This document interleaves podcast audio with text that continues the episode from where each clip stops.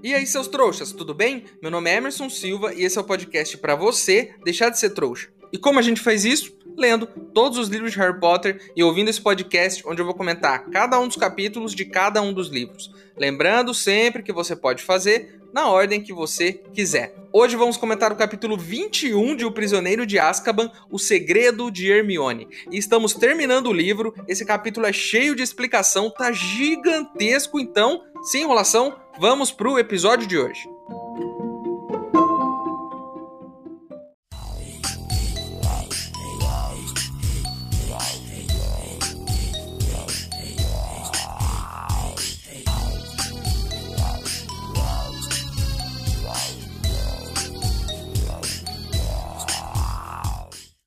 Pessoal, o Ministério descobriu que a gente está gravando um podcast sobre o mundo bruxo. Já recebi corujas por aqui e vários processos estão chegando. Preciso da ajuda de vocês para contratar advogados bruxos eficientes para me defender lá no Ministério da Magia. Se você quiser ajudar, o link para apoiar está aqui na descrição do episódio. Lembrando que se você não puder ou não quiser, não tem problema. O mais importante é você continuar aqui com a gente, ouvindo o podcast para deixar de ser trouxa.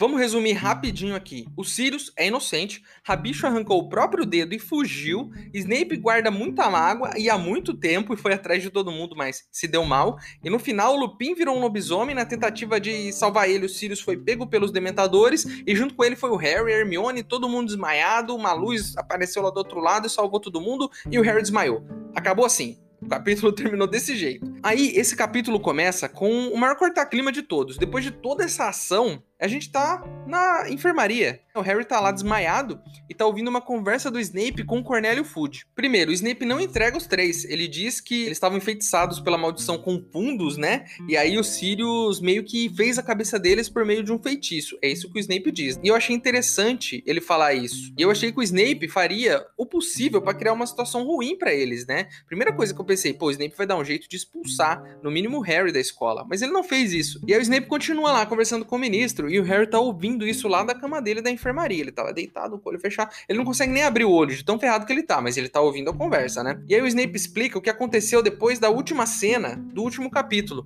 Ele chegou lá, tava todo mundo desacordado, ele não entendeu por que, que os dementadores já não tinham dado beijo no, no Sirius. Parece que alguém afastou os dementadores, e a gente viu isso. Realmente alguém afastou os dementadores, foi lá, tipo um unicórnio brilhante, alguma coisa assim.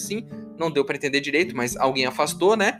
E aí ele fala: ah, achei todo mundo desacordado e trouxe aqui pro castelo, né? E aí o Sirius tá algemado, inclusive, e tá preso aqui na escola. Ok, já entendemos tudo. Então tá o Harry, o Rony e a Hermione, os três na enfermaria, desmaiados. O Snape tá lá falando com o ministro num cantinho da enfermaria, contando a história dele, a versão dele, de como ele é incrível, de como ele salvou o dia, de como ele pegou o criminoso e salvou as crianças, né? E o ministro tá lá, oh, vou te dar um prêmio, não sei o quê.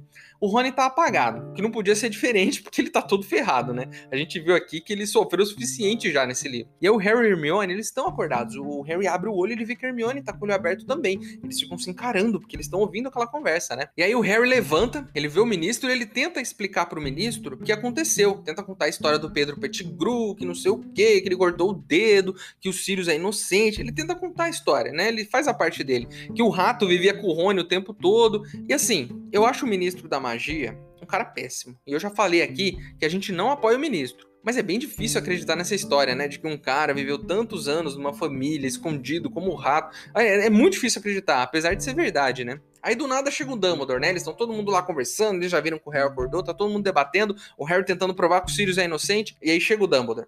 E aí ele diz que conversou com o Sirius que já conversou com o Sirius, que já tá tudo certo, mas que ele quer falar com o Harry e Hermione a sós, que ninguém mais pode ouvir. Aí ele manda todo mundo embora, o ministro já até fala assim, pô, daqui cinco minutos a gente se encontra lá na torre que vai rolar aquele beijo e a gente quer assistir, né? E aí o, o Dumbledore fala, beleza, eu vou, mas vai, vai na frente aí que eu quero falar com eles, né? E aí o Harry vai tentar explicar a história, a Hermione vai tentar explicar a história e o Dumbledore interrompe eles e fala assim, ninguém vai acreditar em duas crianças. Você só tem 13 anos. Na época, inclusive, eu testemunhei que o Sirius era mesmo o fiel do segredo. E aí o Harry fala que o professor Lupin também sabe do que aconteceu. E aí o Dumbledore fala que ninguém vai acreditar num lobisomem.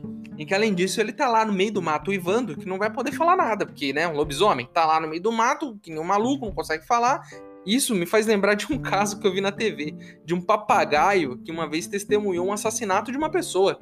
E a polícia conseguiu descobrir o assassinato porque o papagaio testemunhou e ficava repetindo as falas das pessoas durante o assassinato. Olha que maluquice. Mas um lobisomem não consegue falar que nem um papagaio, então ferrou, de qualquer forma, né? Eles vão ter que esperar o Lupin voltar ao normal, e quando ele voltar ao normal, o beijo já vai ter sido dado, e de qualquer forma, ninguém acredita num lobisomem, né? Ninguém tá nem aí pro lobisomem. Aí o Dumbledore, inclusive, diz que os bruxos têm um grande preconceito com lobisomens, né? Tá para existir uma comunidade mais preconceituosa que a dos bruxos.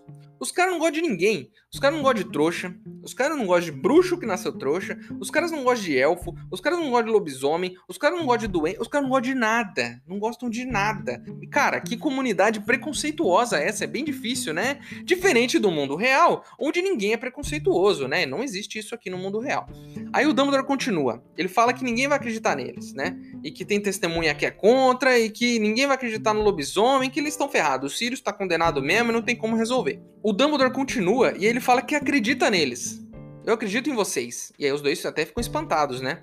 E aí eu fiquei pensando, é, Dumbledore, você disse lá no começo da conversa que precisava ser rápido, né? Porque vocês não tinham tempo para ficar conversando. Então por que, que você falou tudo isso ao invés de já começar a conversa falando, eu acredito em vocês? Porque aí parece minha mãe contando uma história. Minha mãe vai contar uma história de que ela achou uma maçã verde lá no supermercado. E aí ela começa. Hoje eu acordei, tomei café da manhã, comi bolachas e tomei um suco. Aí eu lavei o carro, aí eu sentei no sofá, aí eu fiz um bolo, decorei uma torta, falei com a dona Maria, dei um banho no cachorro. Ela conta toda a história do dia dela até chegar naquele ponto em que ela chega no supermercado e acha a maçã verde. Eu acho que a, a história da maçã verde né? Não precisa ser história desde a criação do mundo. E aí, o Dumbledore e minha mãe, como todo bom senhor de idade ou senhora de idade, não sabe resumir uma história. Não, não usou Twitter na vida, não sabe resumir. Eles têm que contar um monte de coisa até chegar no assunto. E o Dumbledore tá fazendo isso. Dava para ser mais rápido, Dumbledore. Dava para ser muito mais rápido. Aí o Harry olha pra cara do Dumbledore e vê que não vai ter jeito. E no fundo do coração ele sente o seguinte: que para ele o Dumbledore poderia resolver qualquer coisa no mundo né? Que do nada ele sempre tira uma solução mágica, uma ideia e ele resolve a situação. Mas parece que dessa vez não vai dar. E isso é a primeira coisa que você descobre quando você é um adulto. Você não consegue resolver tudo. Porque quando você é criança, você acha que os adultos conseguem resolver todas as coisas, que eles é, têm muito mais maturidade, realmente têm e sabem lidar com todas as situações. Mas é quando você cresce, você descobre que a vida é bem mais complicada e que às vezes não dá para resolver todas as coisas. E aí, é aí que você tem que se virar para dar um jeito, né? Às vezes tudo se resume em dar um jeito. E é por isso que temos esse podcast, para te ajudar a ser um pouco menos trouxa e a levar uma vida melhor. Aí o Dumbledore olha para Hermione e fala: "Nós precisamos de mais tempo". A Hermione olha para ele e arregala os olhos na hora. É como se ela entendesse exatamente o que ele quer fazer. E ele começa a explicar diz que o Sirius está na torre do professor Flitwick, que é a 13 terceira janela da torre, e diz que se tudo der certo, eles podem salvar mais de uma vida naquela noite. Ele também diz que Hermione conhece as regras, e que de forma alguma eles podem ser vistos por qualquer pessoa. Eu, assim como Harry, não estava entendendo nada, parece papo de maluco, mas parece que como o Harry já imaginava, o Dumbledore tem uma ideia. Então, assim, o Dumbledore não pode solucionar, mas ele vai dar um jeito. E é, foi o que eu falei agora há pouco. Sempre dá para dar um jeito. Talvez você não consiga resolver, mas sempre dá para dar um jeito. Aí o Dumbledore falou esse monte de maluquice e sai andando. Fala assim, ó, já é quase meia-noite, Hermione? Três voltas devem resolver. E sai da enfermaria e tranca a porta. Eu não entendi nada. E o Harry também não. Mas parece que Hermione entendeu. Ela levanta correndo Aí ela puxa da blusa alguma coisa, assim, tipo uma correntinha que tem uma ampulheta na ponta. Vocês sabem que é uma ampulheta, né? Ampulheta é aquele negócio de marcar tempo, que a arinha vai de um lado pro outro, sabe? Pega essa cordinha da ampulheta e coloca no pescoço do Harry e no dela, ao mesmo tempo. E aí ela dá três voltinhas nessa ampulheta. E aí, meus amigos, aí acontece algo muito doido o mundo começa a girar em volta deles, fica tudo embaçado, meio que andando de trás para frente, né? E aí do nada as coisas voltam ao normal e tá de dia. Era meia-noite e agora tá dia. Tem luz entrando pela janela.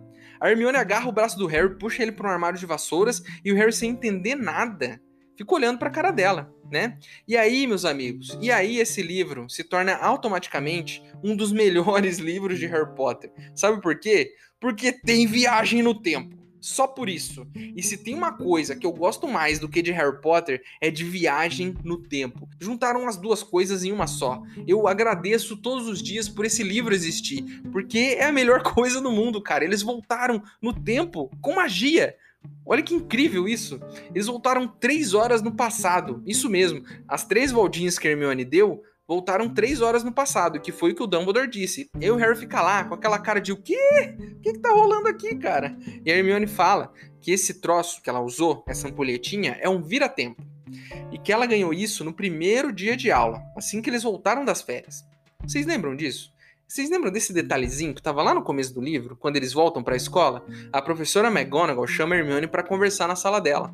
E a Hermione sai toda sorridente. A gente não tinha entendido até agora o que, que tinha acontecido lá dentro mas agora a gente entendeu.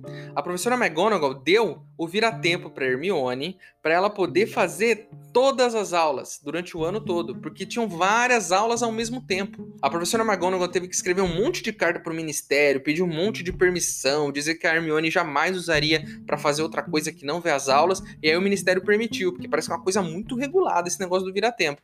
Então, o que significa isso? Significa que as minhas teorias estavam todas erradas.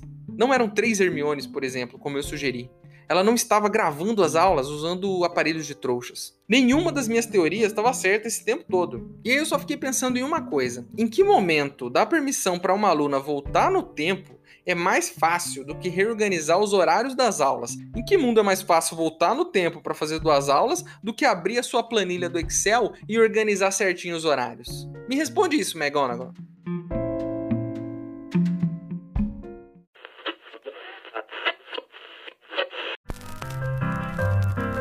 Noite, eu ser professor Klaus. Eu vou explicar para vocês como funciona a viagem na tempo. Primeira, você precisa de um vira-tempo.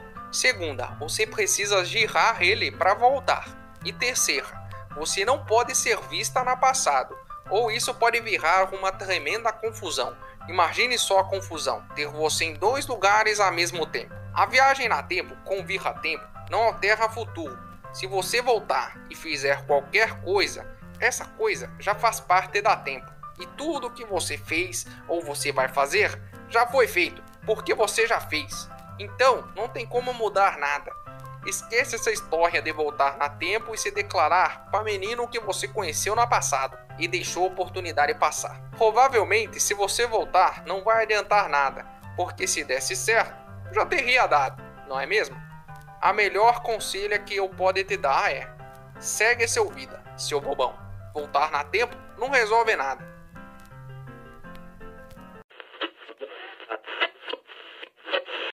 Ei, seu trouxa! Se você tá curtindo o podcast, não se esqueça de deixar uma avaliação na ferramenta que você estiver ouvindo, caso ela tenha esse recurso, é claro. Assim o programa ganha uma moral e chega ainda mais trouxas como você.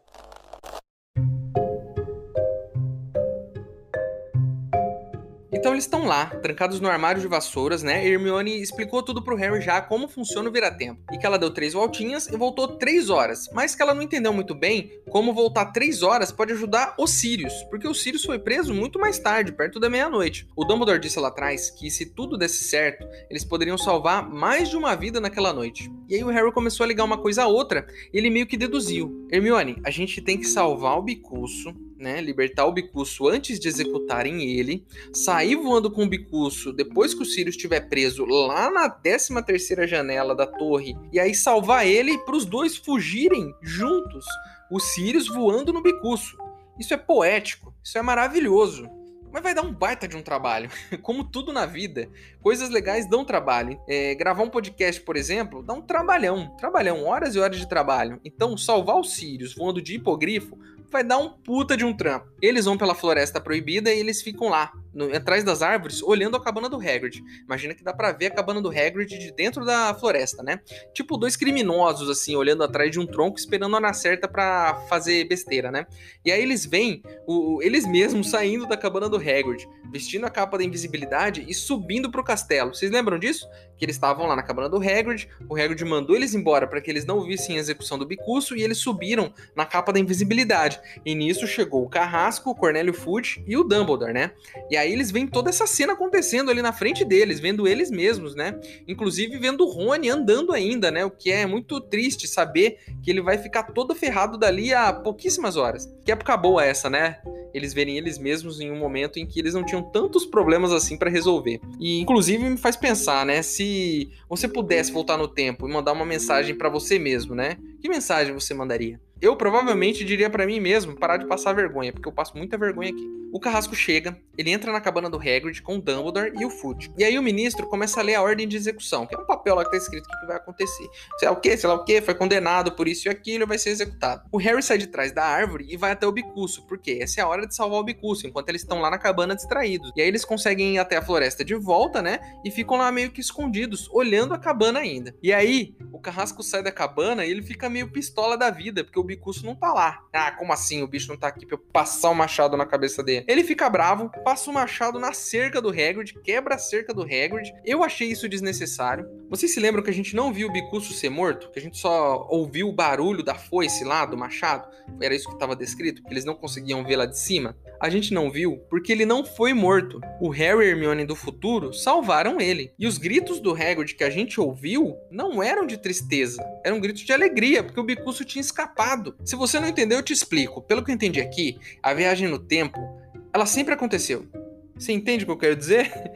em nenhum momento o Bicuço morreu, porque o Harry e Hermione do futuro deles já tinham voltado e já tinham salvado o Bicuço e ele não tinha sido morto. E o Hagrid já tinha dado aqueles gritos de felicidade.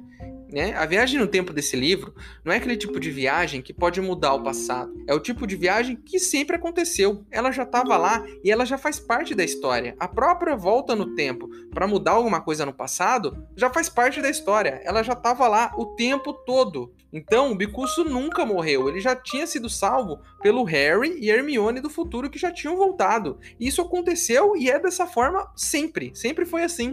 E aí você me pergunta: se eles podem voltar no tempo, por que eles não voltam para salvar os pais do Harry? Vamos parar para pensar nesse tipo de viagem do tempo que está acontecendo aqui. Passado, presente e o futuro, eles são da forma que eles são, independente de você voltar no tempo ou não.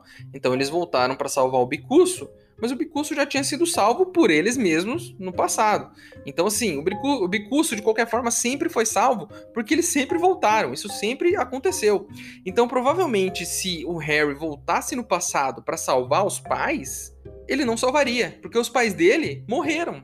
Se os pais dele tivessem vivos e isso tivesse sido afetado por um viajante do tempo, eles estariam vivos.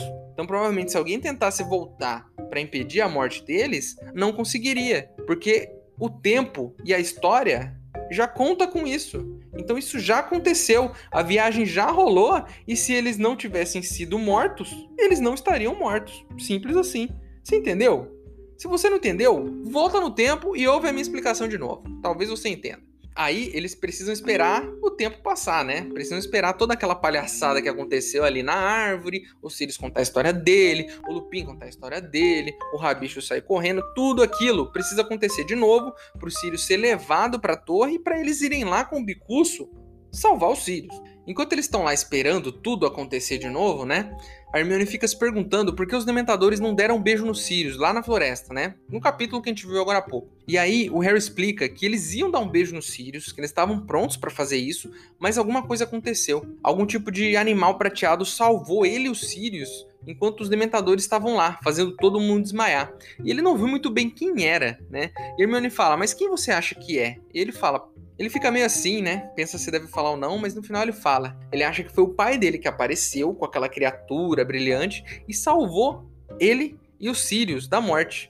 A Hermione não acredita muito nisso, fica até com dó dele, né? E enfim, eles ficam lá esperando, né? E aí acontece tudo que eles estavam esperando, né? O Lupin vira lobisomem, e aí o, o, Sirius briga com ele, e aí o Lupin sai correndo, o Sirius vai atrás, o Rabicho vira um rato e foge. Tudo aquilo acontece, do jeito que tinha que acontecer, né? E aí o Harry diz assim, que ele precisa ir lá ver o que tá rolando. Ele precisa ir lá ver o Sirius e o que tá rolando do lance do Dementador, porque ele quer saber em que momento o Sirius vai ser levado pra torre. Então ele dá essa desculpa pra Hermione. Hermione fala, beleza, vai lá, segue lá os Sirius do passado e eu vou ficar aqui sentado esperando, né? Na real mesmo, ele quer ir lá para ver se o pai dele tá lá do outro lado para salvar ele. Então ele voltou no tempo, ele quer ver.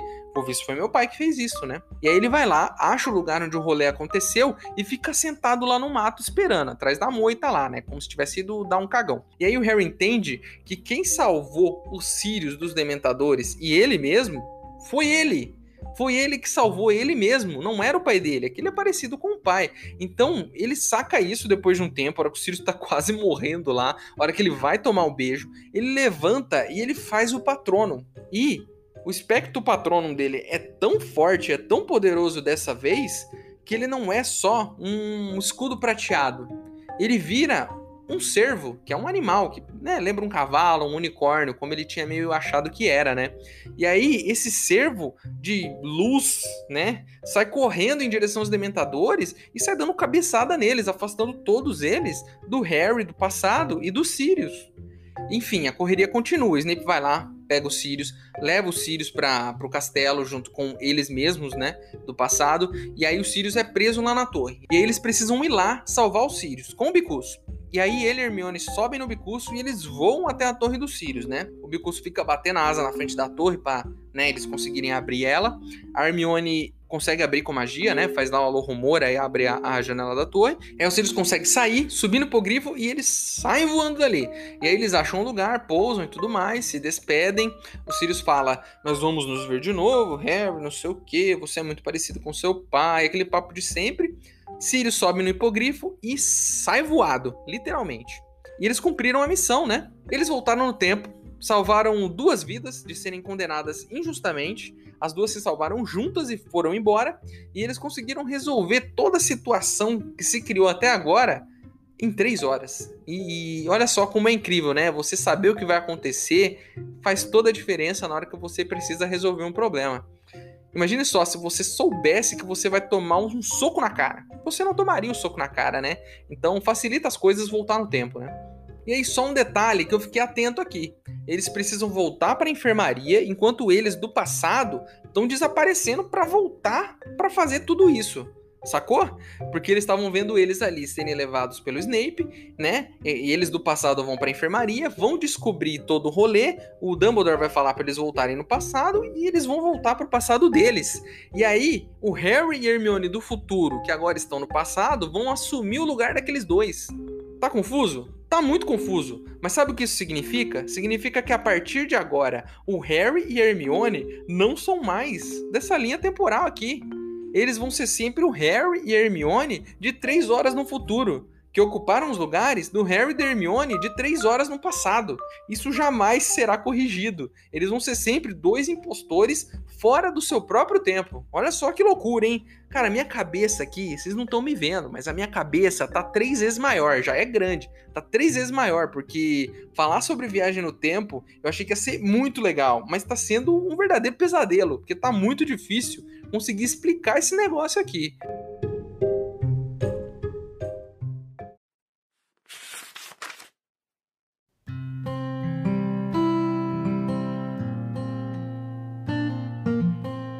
Como é que eu vou poder lhe agradecer? Vai! gritaram ao mesmo tempo Harry e Hermione. Black fez Bicurso virar para o céu aberto. Nós vamos nos ver outra vez, disse ele. Você é bem filho do seu pai, Harry. Então, apertou os flancos de Bicurso com os calcanhares. Harry e Hermione deram um salto para trás quando as enormes asas se ergueram mais uma vez. O hipogrifo saiu voando pelos ares.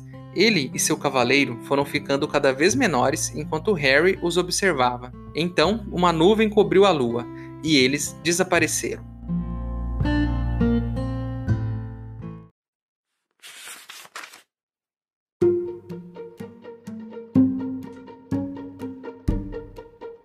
Então é isso, meus queridos. Terminamos mais um capítulo de Harry Potter e o Prisioneiro de Azkaban. Vidas foram salvas, a gente voltou no tempo, tivemos que lidar com conceitos complicados demais para este que fala com vocês explicar, porque eu realmente sou um fracasso explicando viagens no tempo. Eu espero que tenha sido entendível ao mínimo para vocês.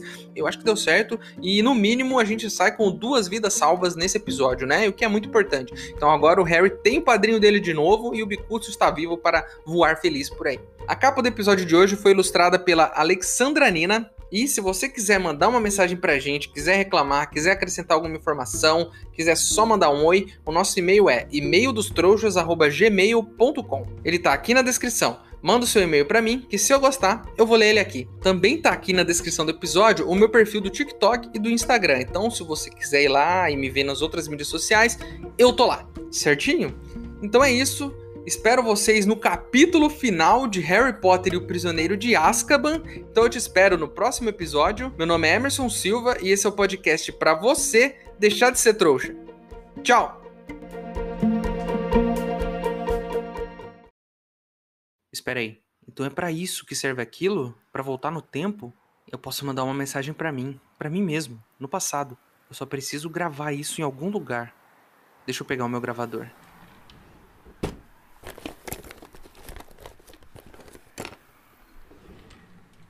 Tá, ok. Gravando. Emerson. Emerson. Sou eu. Você mesmo, do futuro. E eu vim aqui para te avisar. O Sirius é inocente. O fiel do segredo esse tempo todo era o Pedro Pettigrew. Era ele que sabia de tudo. Foi ele que entregou os pais do Harry. Emerson, você precisa saber disso. Você tem que parar de passar vergonha. Ok. Agora que eu terminei de gravar, eu só preciso. Ele tá aqui. Deixa eu ver. Três voltas devem bastar. Uma, duas, três.